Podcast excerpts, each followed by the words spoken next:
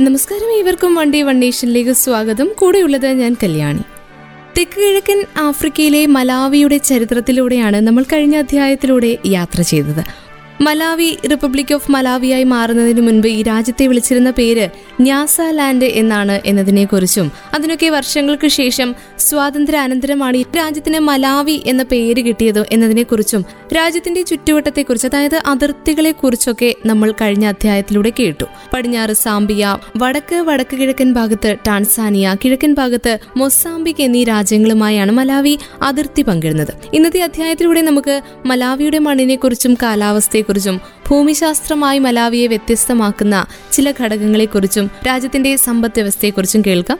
ഏവർക്കും ഒരിക്കൽ കൂടി സ്വാഗതം. വൺ ഡേ വൺ നേഷനിലേക്ക്. തെക്ക് കിഴക്കൻ ആഫ്രിക്കയിലെ ഒരു ഭൂപ്രദേശമാണ് മലാവി. പൂർണമായും ഉഷ്ണമേഖലാ പ്രദേശം. അതിന്റെ വടക്കേ അറ്റത്ത് ഏകദേശം ഒൻപത് ഡിഗ്രി മുപ്പത് മുതൽ തെക്കേ അറ്റത്ത് ഏകദേശം പതിനേഴ് ഡിഗ്രി വരെ കാലാവസ്ഥയിൽ വലിയ വ്യത്യാസങ്ങളൊന്നും തന്നെയില്ല.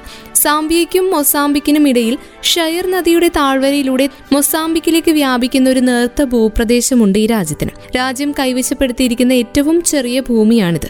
വടക്കും വടക്ക് കിഴക്കും ടാൻസാനിയുമായി അതിർത്തി പങ്കിടുന്നുണ്ട് മലാവി. മൊസാംബിക്കൻ തുറമുഖങ്ങളായിട്ടുള്ള നഗാല ബെയ്റ എന്നിവയുമായി മലാവിയെ റെയിൽ മാർഗം ബന്ധിപ്പിച്ചിട്ടുണ്ട്. ഇത് ഒൻപത് ഡിഗ്രിക്കും പതിനെട്ട് ഡിഗ്രി വടക്ക് അക്ഷാംശത്തിനും മുപ്പത്തിരണ്ട് ഡിഗ്രി മുപ്പത്തിയാറ് ഡിഗ്രി കിഴക്ക് രേഖാംശങ്ങൾക്കും ഇടയിലാണ്. രാജ്യത്തുടനീളം വടക്ക് നിന്ന് തെക്ക് വരെ കടന്നു പോകുന്ന ഒരേ ഒരു താഴ്വരയാണ് ഗ്രേറ്റ് റിഫ്റ്റ് വാലി. മലാവിയുടെ കിഴക്കൻ അതിർത്തിയുടെ മുക്കാൽ ഭാഗവും വിള്ളൽ താഴ്വരയിലാണ് മലാവി തടാകം സ്ഥിതി ചെയ്യുന്നത്. ഷയർ നദി തടാകത്തിന്റെ തെക്കേ അറ്റത്ത് നിന്ന് വിള്ളൽ താഴ്വരയിലൂടെ ഒഴുകി മൊസാംബിക്കിലെ സാംബസി എന്ന നദിയിലാണ് ചേരുന്നത്. റിഫ്റ്റ് വാലിയുടെ കിഴക്കും പടിഞ്ഞാറുമായി പീഠഭൂമികളും മലകളുമൊക്കെ പരന്നു കിടക്കാണ് രാജ്യത്തിന്റെ വടക്ക് ഭാഗത്ത് മലാവി തടാകത്തിന്റെ പടിഞ്ഞാറ് ഭാഗത്താണ് നൈക എന്ന പീഠഭൂമി സ്ഥിതി ചെയ്യുന്നത്. ഷയർ ഹൈലാൻഡ്സ് തെക്കൻ മലാവിയിലും ഗ്രേറ്റ് റിഫ്റ്റ് വാലിയുടെയും ഷയർ നദിയുടെയും കിഴക്കും മലാവി തടാകത്തിന് തെക്കുമായിട്ടാണ് സ്ഥിതി ചെയ്യുന്നത്. സോംബ മുളേഞ്ചെ എന്നിങ്ങനെയുള്ള പർവത ശിഖരങ്ങൾ ഉയർന്ന പ്രദേശങ്ങളിൽ നിന്ന് ഏഴായിരം പതിനായിരം വരെ അടി ഉയരങ്ങളിലാണ് നിൽക്കുന്നത്. യുനെസ്കോയുടെ ലോക പൈതൃക പട്ടികയിൽ മലാവിക്ക് രണ്ട് സ്ഥലങ്ങളുണ്ട്. മലാവി തടാകം ദേശീയോദ്യാനം ആദ്യമായി ആയിരത്തി തൊള്ളായിരത്തി എൺപത്തിനാലിലും ചോങ്കോണി റോക്കാർട്ട് ഏരിയ രണ്ടായിരത്തി ആറിലും ലിസ്റ്റ് ചെയ്യപ്പെട്ടു. മലാവിയുടെ കാലാവസ്ഥ രാജ്യത്തിന്റെ തെക്ക് ഭാഗത്തുള്ള താഴ്ന്ന പ്രദേശങ്ങളിൽ ചൂടുള്ളതും വടക്കൻ ഭാഗങ്ങളിലേക്ക് വരുമ്പോൾ അവിടെയുള്ള ഉയർന്ന പ്രദേശങ്ങളിൽ മിതശീതോഷ്ണവുമാണ്. വടക്കു നിന്ന് തെക്കോട്ട് വ്യാപിച്ചു കിടക്കുന്ന താഴ്വരയാണ് ഗ്രേറ്റ് റിഫ്റ്റ് വാലി എന്നറിയപ്പെടുന്ന താഴ്വര. മലാവിയുടെ വിസ്തൃതിയുടെ ഏകദേശം ഇരുപത്തിയഞ്ച് ശതമാനം അടങ്ങുന്ന ആഫ്രിക്കയിലെ മൂന്നാമത്തെ വലിയ തടാകമായിട്ടുള്ള മലാവി തടാകം ഇവിടെയാണ് സ്ഥിതി ചെയ്യുന്നത്. നയാസ തടാകം എന്നും ഈ തടാകം അറിയപ്പെടാറുണ്ട്. സെൻട്രൽ ആഫ്രിക്കൻ രാജ്യമാണ് മലാവി.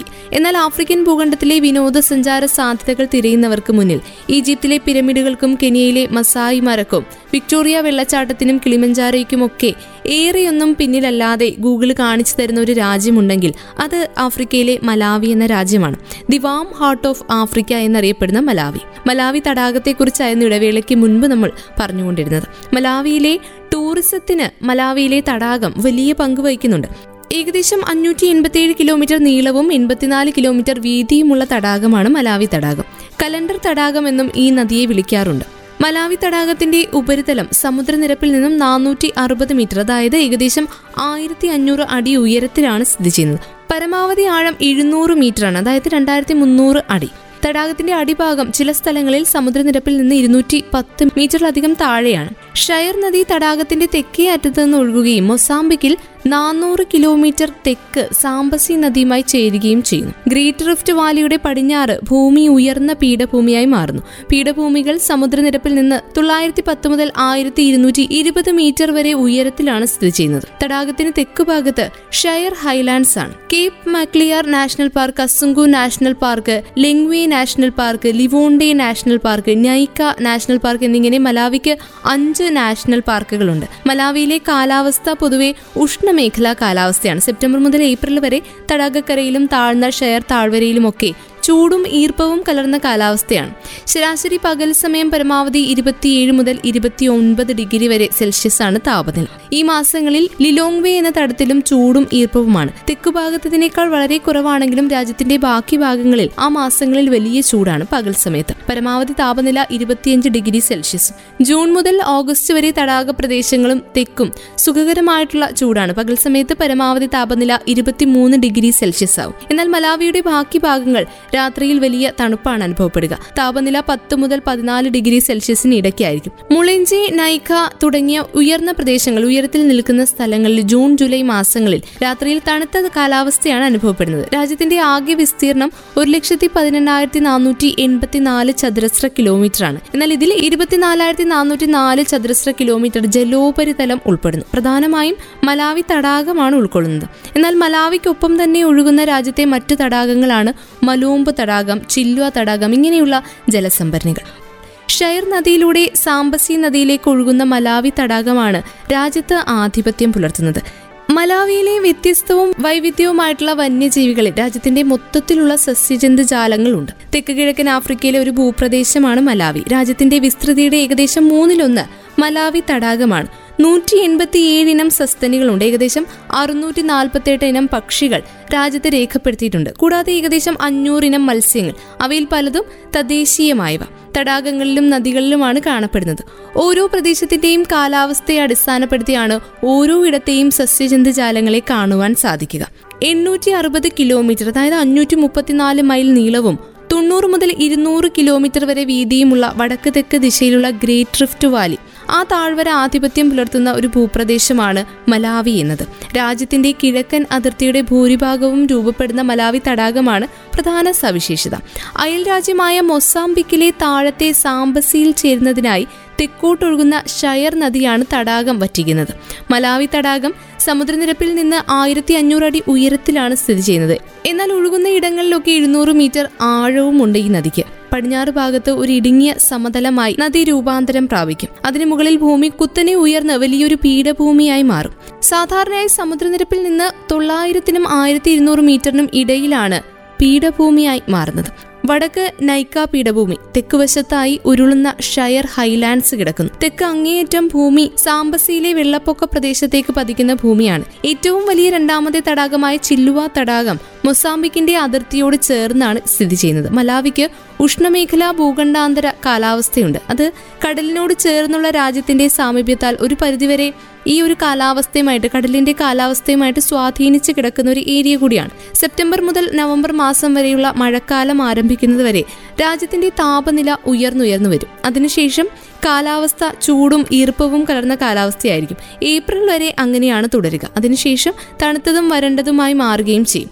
രാജ്യത്തിന്റെ വിവിധ ഭാഗങ്ങളിൽ പെയ്യുന്ന മഴയുടെ അളവുകളും വലിയ വ്യത്യാസങ്ങളാണ് രേഖപ്പെടുത്തുന്നത്. മലാവിയുടെ ഏകദേശം ഇരുപത്തിയൊന്ന് ശതമാനം ദേശീയ ഉദ്യാനങ്ങൾ വനസംരക്ഷണം വന്യജീവി സങ്കേതങ്ങൾ ഇങ്ങനെ പ്രകൃതിദത്ത സസ്യജന്തുജാലങ്ങളുടെ സംരക്ഷണത്തിനായാണ് നീക്കിവച്ചിരിക്കുന്നത്. കസുങ്കു ദേശീയോദ്യാനം നൈക ദേശീയോദ്യാനം ലെങ്വേ ദേശീയോദ്യാനം ലിവോണ്ടെ മലാവി തടാകത്തിനടുത്തുള്ള ദേശീയോദ്യാനം ഇവയൊക്കെയാണ് ഇതിൽ ഉൾപ്പെടുന്നത്. മലാവിയിലെ വൈവിധ്യപൂർണവും മലാവിയുടെ പ്രകൃതി സമ്പന്നതയെ വിളിച്ചോതുന്ന മൃഗങ്ങളെയും പക്ഷികളെയും വ്യത്യസ്ത ഇനത്തിലുള്ള സസ്യങ്ങളെയും ഒക്കെ സംരക്ഷിച്ചു പോരുന്നുണ്ട് ഈ ദേശീയോദ്യാനങ്ങളിൽ. രാജ്യത്തിന്റെ പടിഞ്ഞാറൻ ഭാഗത്ത് തെക്കൻ മിയോംബോ വനമേഖലയാണ് സ്ഥിതി ചെയ്യുന്നത്. കുറ്റിച്ചെടികളുടെയും പുല്ലുകളുടെയും താഴ്ന്ന നിലകളുള്ള ഉയരമുള്ള മരങ്ങളും ഒക്കെ നിറഞ്ഞ ഇടതൂർന്ന പച്ച പൊഴിഞ്ഞു നിൽക്കുന്ന വനപ്രദേശം. മലാവിയിലെ താഴ്ന്ന ഇടത്തരം പ്രദേശങ്ങളിൽ ഭൂരിഭാഗവും പ്രകൃതിദത്തമായിട്ടുള്ള സസ്യജാലങ്ങളും ഇലപൊഴിയും വനങ്ങളുടെയും കുറ്റിച്ചെടികളുടെയും ഒക്കെ ഒരു രൂപമാണ് കാണുവാൻ സാധിക്കുക. സാംബസിയൻ മൊപ്പെയിൻ വനപ്രദേശങ്ങളിലൊക്കെ ഈ സവിശേഷതകൾ കാണാം. പലയിടങ്ങളിലായി വ്യാപിച്ചു കിടക്കുന്ന വനമേഖല നേരിടുന്ന ഏറ്റവും പ്രധാന പ്രശ്നം വനനശീകരണമാണ്. ഭൂരിഭാഗവും വെട്ടിത്തെളിച്ച് കൃഷിഭൂമിയാക്കിയിട്ടുമുണ്ട്. കൊളോഫോസ്പോർമം മോപ്പീൻ എന്നൊരു അപൂർവ ഇനം സസ്യമുണ്ട് അവിടെ. ബട്ടർഫ്ലൈ മരം എന്നൊക്കെ വിളിക്കാറുള്ള മലാവിയെ അടയാളപ്പെടുത്തുന്ന ഒരു മരമായിരുന്നു അത്. ആ മരം ആധിപത്യം പുലർത്തുന്ന പ്രദേശമായിരുന്നു മൊപ്പയിൻ വനപ്രദേശം. ഒരു കാലത്ത് അത് സമൃദ്ധമായിരുന്നു. എന്നാൽ ആ മരത്തിന്റെ അവശേഷിപ്പുകൾ മാത്രമേ ഇന്നുള്ളൂ അക്കേഷ്യ മരങ്ങളാൽ സമൃദ്ധമായിരുന്ന ക്രോബറ്റം വനപ്രദേശം വലിയ തോതിൽ നശിച്ചുപോയി. കാട്ട് ഈന്തപ്പനകൾ ചില ഉയർന്ന പ്രദേശങ്ങളിലും ഷയർ നദിക്കടുത്തും ധാരാളമായി വളർന്നു നിൽപ്പുണ്ട്. റാഫിയ എന്നൊരു തരം ഈന്തപ്പന ഉയർന്ന പ്രദേശങ്ങളിലെ അരുവികൾക്ക് സമീപമായി കൂടുതലായി കാണപ്പെടുന്നുണ്ട്. അവ എൻകോട്ട എന്ന വന്യജീവി സംഗീതത്തിൽ സാധാരണമാണ്. നാനൂറോളം ഇനം ഓർക്കിഡുകൾ രാജ്യത്തുള്ളതായി രേഖപ്പെടുത്തിയിട്ടുണ്ട്. നൈക്ക നാഷണൽ പാർക്കിലാണ് ഇവ കൂടുതലായി കാണപ്പെടുന്നത്. ചുറ്റുമുള്ള പർവത നിരകളിൽ തഴച്ചു വളരുകയും ചെയ്യുന്നു വിവിധ വർണങ്ങളിലുള്ള ഓർക്കിഡ് പൂക്കൾ. മലാവിയിൽ ഏകദേശം നൂറ്റി എൺപത്തിയേഴ് ഇനം സസ്തനികൾ രേഖപ്പെടുത്തിയിട്ടുണ്ട്. ഇതിൽ അൻപത്തിയഞ്ച് എണ്ണം വവ്വാലുകളും അൻപത്തിരണ്ട് എണ്ണം എലികളുമാണ്. ഗ്രാമീണ മലാവിയിൽ താമസിക്കുന്ന ആളുകൾ കൂടുതലും കൃഷിയെ ആശ്രയിച്ച് മണ്ണിൽ നിക്ഷേപിച്ച് ജീവിക്കുന്നവരാണ്. അവരുടെ വിളകൾ ചവിട്ടി തിന്നുന്ന വന്യമൃഗങ്ങളെ മലാവിയിലെ ജനങ്ങൾ വേട്ടയാടി കൊല്ലുകയോ തുരുത്തി ഓടിക്കുകയോ ചെയ്യുന്നത് മലാവിയിലെ ഗ്രാമത്തിലെ സ്ഥിര കാഴ്ചകളിലൊന്നാണ് ദേശീയ പാർക്കുകളിലും ഗെയിം റിസർവുകളിലും ഒഴികെ ആനകൾ സിംഹങ്ങൾ പുള്ളിപ്പുലികൾ ആഫ്രിക്കൻ എരുമകൾ നീർക്കുതിരകൾ കാണ്ടാമൃഗങ്ങൾ ഇവയൊക്കെ രാജ്യത്ത് കാണപ്പെടുന്നുണ്ടെങ്കിലും അവയുടെ എണ്ണം വളരെ കുറവാണ്. കുറുക്കൻ പുള്ളിക്കഴുതപ്പുലികൾ ആഫ്രിക്കൻ കാട്ടുപൂച്ചകൾ കാരക്കൽ സെർവൽ ഇവയൊക്കെയാണ് കൂടുതൽ. ചെറിയ വേട്ടക്കാരിൽ മങ്കൂസുകൾ ജെൻഡകങ്ങൾ സിവറ്റുകൾ വരെയുള്ള പോൾക്യാറ്റുകൾ തേൻ ബാഡ്ജറുകൾ പുള്ളികളുള്ള കഴുത്തും ആഫ്രിക്കൻ നഖമില്ലാത്ത ഒട്ടറുകൾ എന്നിവയൊക്കെയാണ് ഉൾപ്പെടുന്നത്. മലാവിയിൽ കാണപ്പെടുന്ന ഉറുമ്പുകളിൽ common eland greater kudu waterbuck sable roan ആൻഡലോപ്പുകൾ bushbuck nyala impala തെക്കൻ റീഡ് ബക്ക് ഇവയൊക്കെയും നിരവധി ചെറിയ ഇനം വ്യത്യസ്ത തരത്തിലുള്ള ഉറുമ്പുകളും ഉൾപ്പെടുന്നുണ്ട്. മലാവിയിൽ അറുന്നൂറ്റി നാൽപ്പത്തിയെട്ട് ഇനം പക്ഷികൾ ഉള്ളതായിട്ട് രേഖപ്പെടുത്തിയിട്ടുണ്ട്. അവയിൽ നാനൂറ്റി അൻപത്തിയാറ് എണ്ണം രാജ്യത്തെ മലാവിയെ ആശ്രയിച്ചുകൊണ്ട് രാജ്യത്ത് തന്നെയുള്ള പക്ഷികളാണ്. എന്നാൽ ബാക്കിയുള്ള തൊണ്ണൂറ്റിനാല് എണ്ണം ആഫ്രിക്കയ്ക്കുള്ളിൽ ദേശാടനം ചെയ്യുന്ന പക്ഷികളാണ്. അവയിൽ ചിലത് രാജ്യത്ത് പ്രചരണം നടത്തുകയും അങ്ങനെ ചില പക്ഷിക്കൂട്ടങ്ങൾ ഇവിടെ ഉണ്ടാവുകയും ചെയ്തിട്ടുണ്ട്. ഏകദേശം എഴുപത്തിയേഴ് സ്പീഷീസുകൾ. പക്ഷികളുടെ മാത്രം വിവിധ ഇനങ്ങൾ കിഴക്കൻ ഏഷ്യക്കും ദക്ഷിണാഫ്രിക്കയ്ക്കും ഇടയിൽ പറക്കുന്നുണ്ട്. Pallid harrier lesser kestrel corncrake great snipe ഇവയൊക്കെയും അതുപോലെ lesser flamingo Malagasy pond heron ഇവയും ചെറിയ സംഖ്യയിൽ മലാവിയുടെ ആകാശത്തൂടെ കടന്നു പോകുന്നതുകൊണ്ട് തന്നെ ഇവയുടെ എണ്ണം കുറയുന്നതിനെ വളരെ വലിയ ആശങ്കയോടെയാണ് പരിസ്ഥിതി സ്നേഹികളും വാന നിരീക്ഷകരും കാണുന്നത്. ആഗോള ആശങ്കയുടെ ശ്രദ്ധ ക്ഷണിക്കുന്ന പലതരത്തിലുള്ള പക്ഷികൾ അവിടെയുണ്ട്. കാലാവസ്ഥയിലുള്ള മാറ്റങ്ങളാണ് പക്ഷികളുടെ പോക്കുവരവിന് തടസ്സമായതെന്നും അനാവശ്യമായിട്ടുള്ള കൈകടത്തലുകൾ കാരണം ഇവയുടെ എണ്ണത്തിൽ വലിയ കുറവ് വന്നത് ഏറെ ആശങ്കയോടെ കാണുവാനാകുമെന്നാണ് പ്രകൃതി സ്നേഹികളുടെ വാദം. നിരവധി പരിസ്ഥിതി ചൂഷണങ്ങൾക്ക് വിധേയമായിട്ടുള്ള രാജ്യമാണ് മലാവി. നിരവധി കിഴക്കൻ ആഫ്രിക്കൻ പക്ഷികൾ തെക്കേ അറ്റത്തുള്ള മലാവി സന്ദർശിക്കാറുണ്ട്. മലാവിയുടെ നിത്യഹരിത വനങ്ങളുടെ ഭംഗി കൊതിച്ചുകൊണ്ടെത്തിയ സന്ദർശകർക്ക് നിരാശഭാഗിയായിരുന്നു വലിയ രീതിയിലുള്ള വനനശീകരണം. സമ്പന്നമായ പക്ഷി വൈവിധ്യങ്ങളുടെ പട്ടികയിൽ മുന്നിലായിരുന്ന മലാവിക്ക് മറ്റെവിടെയും കാണാത്ത ജീവിവർഗങ്ങളും ഭംഗിയുള്ള പക്ഷി സമ്പത്തും ഉണ്ടായിരുന്നു വനഭൂമിയുടെ കയ്യേറ്റം പലയിടത്തും വ്യാപകമായ പ്രകൃതി ശോഷണത്തിന്റെ വലിയ കാരണമായി. തടാകങ്ങളും ചതുപ്പ് നിലങ്ങളും ജീവജാലങ്ങളാൽ സമ്പന്നമാണ്. ചിലുവ തടാകത്തിൽ മലാവി തടാകത്തേക്കാൾ പക്ഷികളുടെ വൈവിധ്യം കാണാമെന്നത് പ്രതീക്ഷാവഹവും. വലിപ്പം കൊണ്ട് ആഫ്രിക്കയിൽ മൂന്നാം സ്ഥാനം അലങ്കരിക്കുന്നതും ലീക്ക് ഓഫ് സ്റ്റാർസ് എന്ന് ഡേവിഡ് ലിവിങ്സ്റ്റൺ എന്ന ലോകസഞ്ചാരി പേര് ചൊല്ലി വിളിച്ചതുമായിട്ടുള്ള മലാവി തടാകം കൊണ്ട് അനുഗ്രഹീതമാണ് ഈ നാടിന്റെ നാടി. മലാവി തടാകം കൊണ്ട് അനുഗ്രഹീതമായ ഈ നാടിന്റെ നാടി തന്നെയാണ് അവിടെയുള്ള ജലജീവികൾ. മലാവിയിൽ അഞ്ഞൂറോളം ഇനം മത്സ്യങ്ങളുണ്ട്. അവയിൽ തൊണ്ണൂറ് ശതമാനവും പ്രാദേശികമായി വളരുന്നവയും വളർത്തുന്നവയുമാണ്. യൂറോപ്പിലും വടക്കേ അമേരിക്കയിലും മൊത്തത്തിൽ കാണപ്പെടുന്നതിനേക്കാൾ വലിയ സംഖ്യയാണ് മലാവിയിലുള്ള ജലജന്തുക്കൾ. രാജ്യത്തെ മത്സ്യബന്ധന വ്യവസായത്തിന്റെ പ്രധാന ഉറവിടവും സമ്പദ് സ്രോതസ്സുമാണ് മലാവിയുടെ ജലസമ്പത്ത്. ആഫ്രിക്കൻ കാറ്റ് ഫിഷ് വിവിധ ഇനം കരിമീൻ ട്രോളിംഗ് വഴി പിടിക്കപ്പെടുന്ന വലിയ തോടുകളിൽ കാണപ്പെടുന്ന ഒരു ചെറിയ തരം സാഡൈൻ പോലെയുള്ള മത്സ്യങ്ങൾ ഇവയൊക്കെ മലാവിയുടെ മത്സ്യസമ്പത്തിൽ ഉൾപ്പെടുന്നവയാണ്. ബാർബസ് പലുഡിനോസസ് ഒറിയോക്രോമിസ് ചിറാനസ് ക്ലാരിയസ് ഗാരിപ്പിനസ് ബ്രൈസിനസ് ഇംബറി ഗ്നാത്തോമസ് ഇവയൊക്കെയാണ് ചിൽവ തടാകത്തിലെ ഏറ്റവും സാധാരണമായിട്ടുള്ള മത്സ്യങ്ങൾ. രാജ്യത്തിന്റെ സമ്പദ് വ്യവസ്ഥയിലേക്ക് വരുമ്പോൾ സമ്പദ് വ്യവസ്ഥയെക്കുറിച്ച് സംസാരിക്കുമ്പോൾ മലാവിയൻ സമ്പദ് വ്യവസ്ഥ പ്രധാനമായും കൃഷിയെ കാർഷിക മേഖലയെ ആശ്രയിച്ചാണ് ഇരിക്കുന്നത് ജനസംഖ്യയുടെ എൺപത് ശതമാനം താമസിക്കുന്നതും ഗ്രാമപ്രദേശങ്ങളിലും. സൗത്ത് മധ്യ ആഫ്രിക്കയിലെ ഭൂപ്രദേശം ലോകത്തിലെ ഏറ്റവും വികസിത രാജ്യങ്ങളുടെ പട്ടികയിലാണ്. രണ്ടായിരത്തി പതിനേഴിൽ ജി ഡി പിയുടെ മൂന്നിലൊന്ന് ഭാഗവും കയറ്റുമതി വരുമാനത്തിന്റെ എൺപത് ശതമാനവും കാർഷിക മേഖലയെ ആശ്രയിച്ചാണ് ഇരിക്കുന്നത് സമ്പദ് വ്യവസ്ഥ ഐ എം എഫ് ലോകബാങ്ക് വ്യക്തിഗത ദാതാക്കൾ എന്നിവയിൽ നിന്നുള്ള സാമ്പത്തിക സഹായത്തിന്റെ ഗണ്യമായ ഒഴുക്കിനെയും ആശ്രയിച്ചിരിക്കുന്നു. കയറ്റുമതി പ്രോത്സാഹിപ്പിക്കുക വിദ്യാഭ്യാസ ആരോഗ്യ സൗകര്യങ്ങൾ മെച്ചപ്പെടുത്തുക വനനശീകരണത്തിന്റെയും മണ്ണൊലിപ്പിന്റെയും പാരിസ്ഥിതിക പ്രശ്നങ്ങളെ അഭിമുഖീകരിക്കുക ആഫ്രിക്കയിലെ എച്ച് ഐ വി എയ്ഡ്സ് പ്രശ്നം കൈകാര്യം ചെയ്യുക. ഇതൊക്കെയാണ് മലാവിയിലെ ഗവൺമെന്റ് അഭിമുഖീകരിക്കുന്ന ശക്തമായ വെല്ലുവിളികൾ.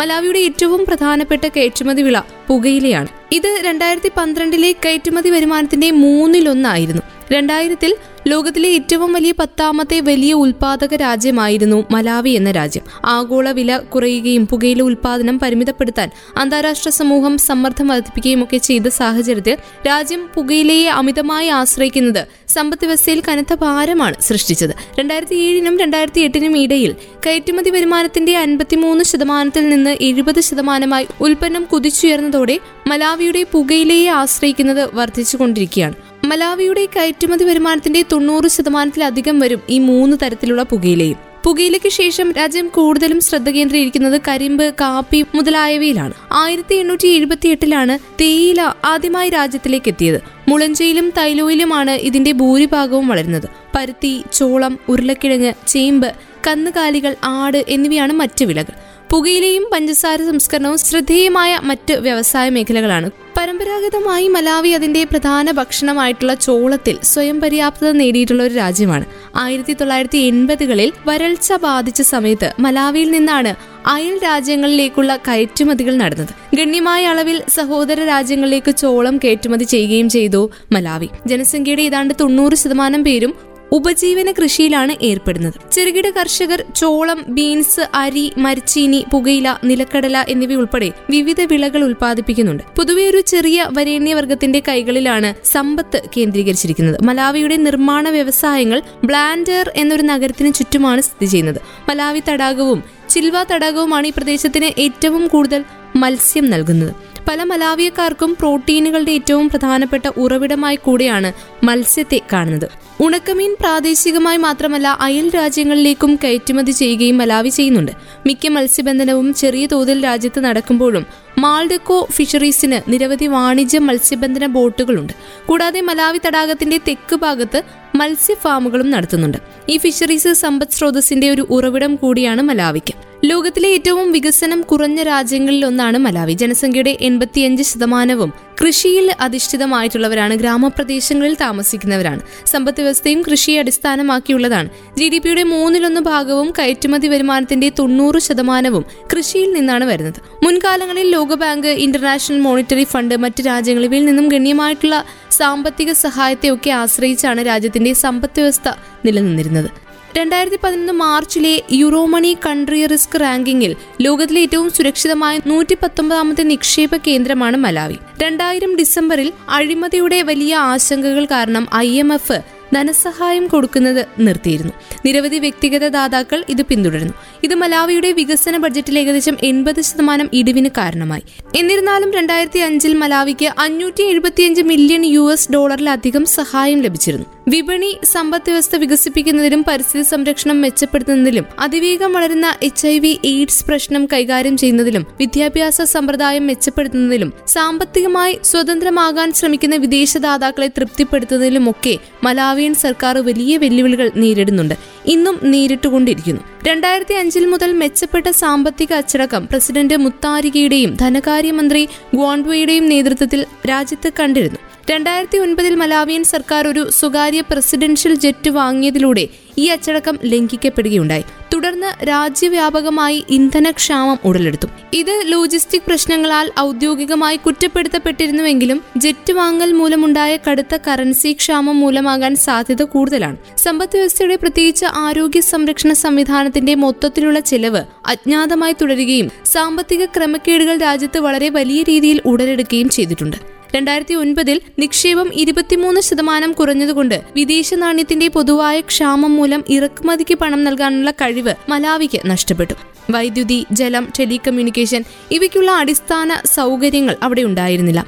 രണ്ടായിരത്തി പതിനേഴിലെ കണക്കുകൾ അനുസരിച്ച് മലാവിക്ക് ഇരുപത്തിരണ്ട് പോയിന്റ് നാല് രണ്ട് ബില്യൺ ഡോളറിന്റെ ജി ഡി പി ഉണ്ടെന്നും പ്രതിശീർഷ ജി ഡി പി ആയിരത്തി ഇരുന്നൂറ് ഡോളർ ആണെന്നും രണ്ടായിരത്തി പതിനേഴിൽ പണപ്പെരുപ്പം ഏകദേശം പന്ത്രണ്ട് പോയിന്റ് രണ്ട് ശതമാനമാണെന്നും കണക്കാക്കപ്പെട്ടിരുന്നു. ജി ഡി പിയുടെ മുപ്പത്തിയഞ്ച് ശതമാനം കൃഷിയും പത്തൊൻപത് ശതമാനം വ്യവസായവും ബാക്കി നാൽപ്പത്തിയാറ് ശതമാനം സേവനവുമാണ്. ലോകത്തിലെ ഏറ്റവും കുറഞ്ഞ ആളോഹരി വരുമാനമുള്ള രാജ്യങ്ങളിൽ ഒന്നാണ് മലാവി. രണ്ടായിരത്തി എട്ടിൽ സാമ്പത്തിക വളർച്ച ഒൻപത് പോയിന്റ് ഏഴ് ശതമാനമായി കണക്കാക്കപ്പെട്ടിരുന്നുവെങ്കിലും രണ്ടായിരത്തി ഒൻപതിലെ അന്താരാഷ്ട്ര നാണയനിധി ശക്തമായ വളർച്ചയാണ് പ്രവചിക്കുന്നത്. മലാവിയിലെ ദാരിദ്ര്യ നിരക്ക് ഗവൺമെന്റിന്റെയും പിന്തുണയ്ക്കുന്ന സംഘടനകളുടെയും പ്രവർത്തനത്തിലൂടെ കുറയുന്നുണ്ട്. ദാരിദ്ര്യരേഖയ്ക്ക് കീഴിലുള്ള ആളുകൾ ആയിരത്തി തൊള്ളായിരത്തി തൊണ്ണൂറിൽ അൻപത്തിനാല് ശതമാനത്തിൽ നിന്ന് രണ്ടായിരത്തി ആറിൽ നാൽപ്പത് ശതമാനമായി കുറഞ്ഞു. അതിദരിദ്രരുടെ ശതമാനം ഇരുപത്തിനാല് ശതമാനത്തിൽ നിന്ന് വളരെ വലിയ രീതിയിൽ കുറഞ്ഞു. ആയിരത്തി തൊള്ളായിരത്തി തൊണ്ണൂറ് മുതൽ രണ്ടായിരത്തി ഏഴ് വരെ നോക്കുമ്പോൾ പതിനഞ്ച് ശതമാനം വരെ കുറയ്ക്കാൻ മലാവിക്ക് സാധിച്ചു. രണ്ടായിരത്തി പതിനഞ്ച് ജനുവരിയിൽ തെക്കൻ മലാവിയിലെ ഏറ്റവും വലിയൊരു വെള്ളപ്പൊക്കത്തിൽ രാജ്യം കണ്ട ഏറ്റവും വലിയ പ്രകൃതിക്ഷോഭത്തിൽ ഇരുപതിനായിരം പേരെങ്കിലും ഒറ്റപ്പെട്ടു പോയിരുന്നു. ഈ വെള്ളപ്പൊക്കം രാജ്യത്തുടനീളമുള്ള ഒരു ദശലക്ഷത്തിലധികം ആളുകളെയാണ് ബാധിച്ചത്. അതിൽ മൂന്ന് ലക്ഷത്തി മുപ്പത്തി ആറായിരത്തോളം പേര് പലായനം ചെയ്യപ്പെട്ടു. നൂറിലധികം ആളുകൾ കൊല്ലപ്പെടുകയും അറുപത്തിനാലായിരത്തിലധികം ഹെക്ടർ കൃഷിയിടം ഒലിച്ചു പോവുകയും ചെയ്തു. മലാവിയിലെ കൃഷിയെക്കുറിച്ച് പറയുവാൻ ഈ സമയം പോരാതെ വരും. തട്ടുതട്ടുകളായി വർഷങ്ങളായി പിൻപറ്റി പോരുന്ന അവിടുത്തെ സംസ്കാരത്തിന്റെ ഭാഗം കൂടിയാണ് കൃഷി എന്നത് മലാവിക്കാർക്ക്. അതേക്കുറിച്ച് അടുത്ത അധ്യായത്തിലൂടെ നമുക്ക് കൂടുതൽ കേൾക്കാം. ആഫ്രിക്കയുടെ ഭൂപടം പരതുമ്പോൾ നമ്മുടെ കണ്ണിൽ പെട്ടേക്കാൻ ഇടയില്ലാത്ത ഒരു ചെറിയ രാജ്യമുണ്ട്. സെൻട്രൽ ആഫ്രിക്കൻ രാജ്യമായിട്ടുള്ള മലാവിയാണത്. എന്നാൽ ആഫ്രിക്കൻ ഭൂഖണ്ഡത്തിലെ വിനോദസഞ്ചാര സാധ്യതകൾ തിരയുന്നവർക്ക് മുന്നിൽ മറ്റേത് സുന്ദര രാജ്യങ്ങളെയും പോലെ തന്നെ the warm heart of Africa എന്നറിയപ്പെടുന്ന മലാവിയും നമ്മുടെ മുന്നിലേക്ക് എത്തും മലയിടുക്കില്ലാത്തൊരു ഭൂപ്രദേശമാണ് മലാവിയുടേത്. മലാവിയിലെ മനോഹരമായൊരു തടാകം അതിന്റെ ഭൂപ്രദേശത്തിന്റെ മൂന്നിലൊന്ന് വരും. മനോഹരമായ ശുദ്ധജല തടാകം ബീച്ചുകൾ നിറമുള്ള മത്സ്യങ്ങൾ ഹിപ്പോ മുതലായവയൊക്കെ നിറഞ്ഞിരിക്കുന്ന സമ്പന്നത തന്നെയാണ് പ്രകൃതി വൈവിധ്യം തന്നെയാണ് അങ്ങോട്ടേക്ക് സഞ്ചാരികളെ ആകർഷിക്കുന്നത്. സഫാരിയിൽ താല്പര്യമുള്ളവർക്ക് നല്ലൊരു പാർക്കും ഇവിടെയുണ്ട്. മുലാൻജെ മലയും രംബ പീഠഭൂമിയുമുണ്ട്. ഇപ്പോൾ മലാവി എന്നറിയപ്പെടുന്ന ആഫ്രിക്കയുടെ ഭാഗം പത്താം നൂറ്റാണ്ടിൽ ബന്ധു ഗ്രൂപ്പുകളെ കുടിയേറി പാർപ്പിച്ച് പിന്നെ അവിടെ നിന്ന് രൂപാന്തരപ്പെട്ടുണ്ടായ ഒരു രാജ്യമാണ്. നൂറ്റാണ്ടുകൾക്ക് ശേഷം ആയിരത്തി എണ്ണൂറ്റി തൊണ്ണൂറ്റി ഒന്നിൽ ഈ പ്രദേശം ബ്രിട്ടീഷുകാർ കോളനിവൽക്കരിക്കുകയും യുണൈറ്റഡ് കിങ്ഡത്തിന്റെ ഒരു സംരക്ഷക രാജ്യമായി ന്യാസാലാൻഡ് എന്നായിരുന്നു അറിയപ്പെട്ടു വന്നിരുന്നത്. ആയിരത്തി തൊള്ളായിരത്തി അൻപത്തി മൂന്നിൽ റൊഡീഷ്യയുടെയും ന്യാസാലാൻഡിന്റെയും അർദ്ധ സ്വതന്ത്ര ഫെഡറേഷനിൽ ഇതൊരു സംരക്ഷക രാജ്യമായി മാറി. ആയിരത്തി തൊള്ളായിരത്തി അറുപത്തി മൂന്നിൽ ഫെഡറേഷൻ പിരിച്ചുവിട്ടു. ആയിരത്തി തൊള്ളായിരത്തി അറുപത്തിനാലിൽ സംരക്ഷിത പ്രദേശം അവസാനിപ്പിച്ച് എലിസബത്ത് രാജ്ഞിയുടെ കീഴിൽ ന്യാസാലാൻഡ് സ്വതന്ത്ര രാജ്യമായി മാറുകയായിരുന്നു. പിന്നീട് മലാവി എന്ന് പുനർനാമകരണം ചെയ്യപ്പെടുകയായിരുന്നു. ഒരുപക്ഷെ മലയാളികളുടെ കേട്ടുകേൾവിയിൽ പോലും വന്നിട്ടില്ലാത്തൊരു ആഫ്രിക്കൻ രാജ്യമാണിത്. അരനൂറ്റാണ്ട് മുൻപ് മലയാള സഞ്ചാര സാഹിത്യകാരന്മാരുടെ കുലപതിയായിട്ടുള്ള എസ് കെ പൊറ്റിക്കാട് പകുതി ദൂരം ബസ്സിലും ബാക്കി ദൂരം ഒരു ചരക്ക് ലോറിയിലുമായി സാഹസികമായി കടന്നുപോയ അക്കാലത്തെ കൊളോണിയൽ നാസാലാൻഡ്. ആയിരത്തി തൊള്ളായിരത്തി അറുപത്തിനാലിൽ സ്വാതന്ത്ര്യം നേടി ഡെമോക്രാറ്റിക് റിപ്പബ്ലിക് ഓഫ് മലാവി എന്ന പേര് സ്വീകരിച്ച നാട്. കേരളത്തിന്റെ മൂന്നിരട്ടി വലിപ്പവും രണ്ടു കോടിയോളം ജനങ്ങളുമുള്ള ഒരു ദരിദ്ര രാഷ്ട്രം. വലിപ്പം കൊണ്ട് ആഫ്രിക്കയിൽ മൂന്നാം സ്ഥാനം അലങ്കരിക്കുന്നതും ലേക്ക് ഓഫ് സ്റ്റാർസ് എന്ന ഡേവിഡ് ലിവിങ്സ്റ്റൺ എന്ന ലോകസഞ്ചാരി പേര് ചൊല്ലി വിളിച്ചതുമായിട്ടുള്ള മലാവി തടാകം കൊണ്ട് അനുഗ്രഹീതമായ നാട്. നമുക്ക് തികച്ചും അപരിചിതമായ സംസ്കാരവും ജീവിത സാഹചര്യങ്ങളുമുള്ള നാടാണ് ഇത്. എയ്ഡ്സ് പോലെയുള്ള മാരക രോഗങ്ങളാൽ പുരുഷ യൗവനം മിക്കവാറും നഷ്ടപ്പെട്ട നാടുകൂടിയാണിത്. നൂറിലധികം കുട്ടികളെ നിലത്തിരുത്തിക്കൊണ്ട് വിദ്യ പകർന്നു കൊടുക്കുന്ന സ്കൂളുകളുള്ള നാട്. നന്നേ ചെറുപ്പത്തിൽ തന്നെ ഗർഭഭാരം പേരേണ്ടി വരുന്നതുകൊണ്ട് പ്രാഥമിക വിദ്യാഭ്യാസം പോലും പൂർത്തിയാക്കാൻ കഴിയാത്ത പെൺകുട്ടികളെ കാണാം മലാവിയിൽ. ഇന്ധനക്ഷാമം കൊണ്ട് പൊതുഗതാഗതം പോലും നിശ്ചലമായ ഗതികേടിന്റെ കഷ്ടം സഹിക്കുന്നവർ അധികമാണ് ഈ രാജ്യത്ത്. പക്ഷെ അവരൊക്കെ ശാന്തരാണ് സൗമ്യമായി പുഞ്ചിരിക്കുന്നവരാണ് സൗഹൃദം കാത്തു സൂക്ഷിക്കുന്നവരാണ്. ഇംഗ്ലീഷ് ഭാഷ ശേഷിയുള്ളതുകൊണ്ട് ഏറെ സഹായികളുമാണ് മറ്റുള്ളവർക്ക് മലാവിക്കാർ. ചടുലമായ നൃത്തവും നാടൻ സംഗീതവും കൊണ്ട് അനുഗ്രഹീതരാണ് മലാവിയിലെ കലാകാരന്മാർ.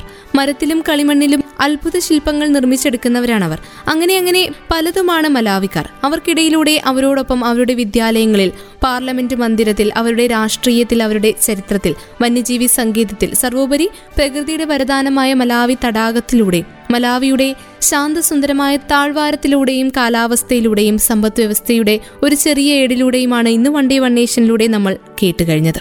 മലാവിയുടെ വിശേഷങ്ങൾ ഇവിടെ അവസാനിക്കുന്നില്ല. അടുത്ത അധ്യായത്തിൽ തുടരും. വൺ വണ്ണേഷൻ പൂർണമാവുകയാണ്. ഇത്രയും സമയം കൂടെ ഉണ്ടായിരുന്നത് ഞാൻ കല്യാണി. തുടർന്നും കേട്ടുകൊണ്ടേയിരിക്കും. Radio Mangalam ninety one point two. നാടിനൊപ്പം നേരിനൊപ്പം.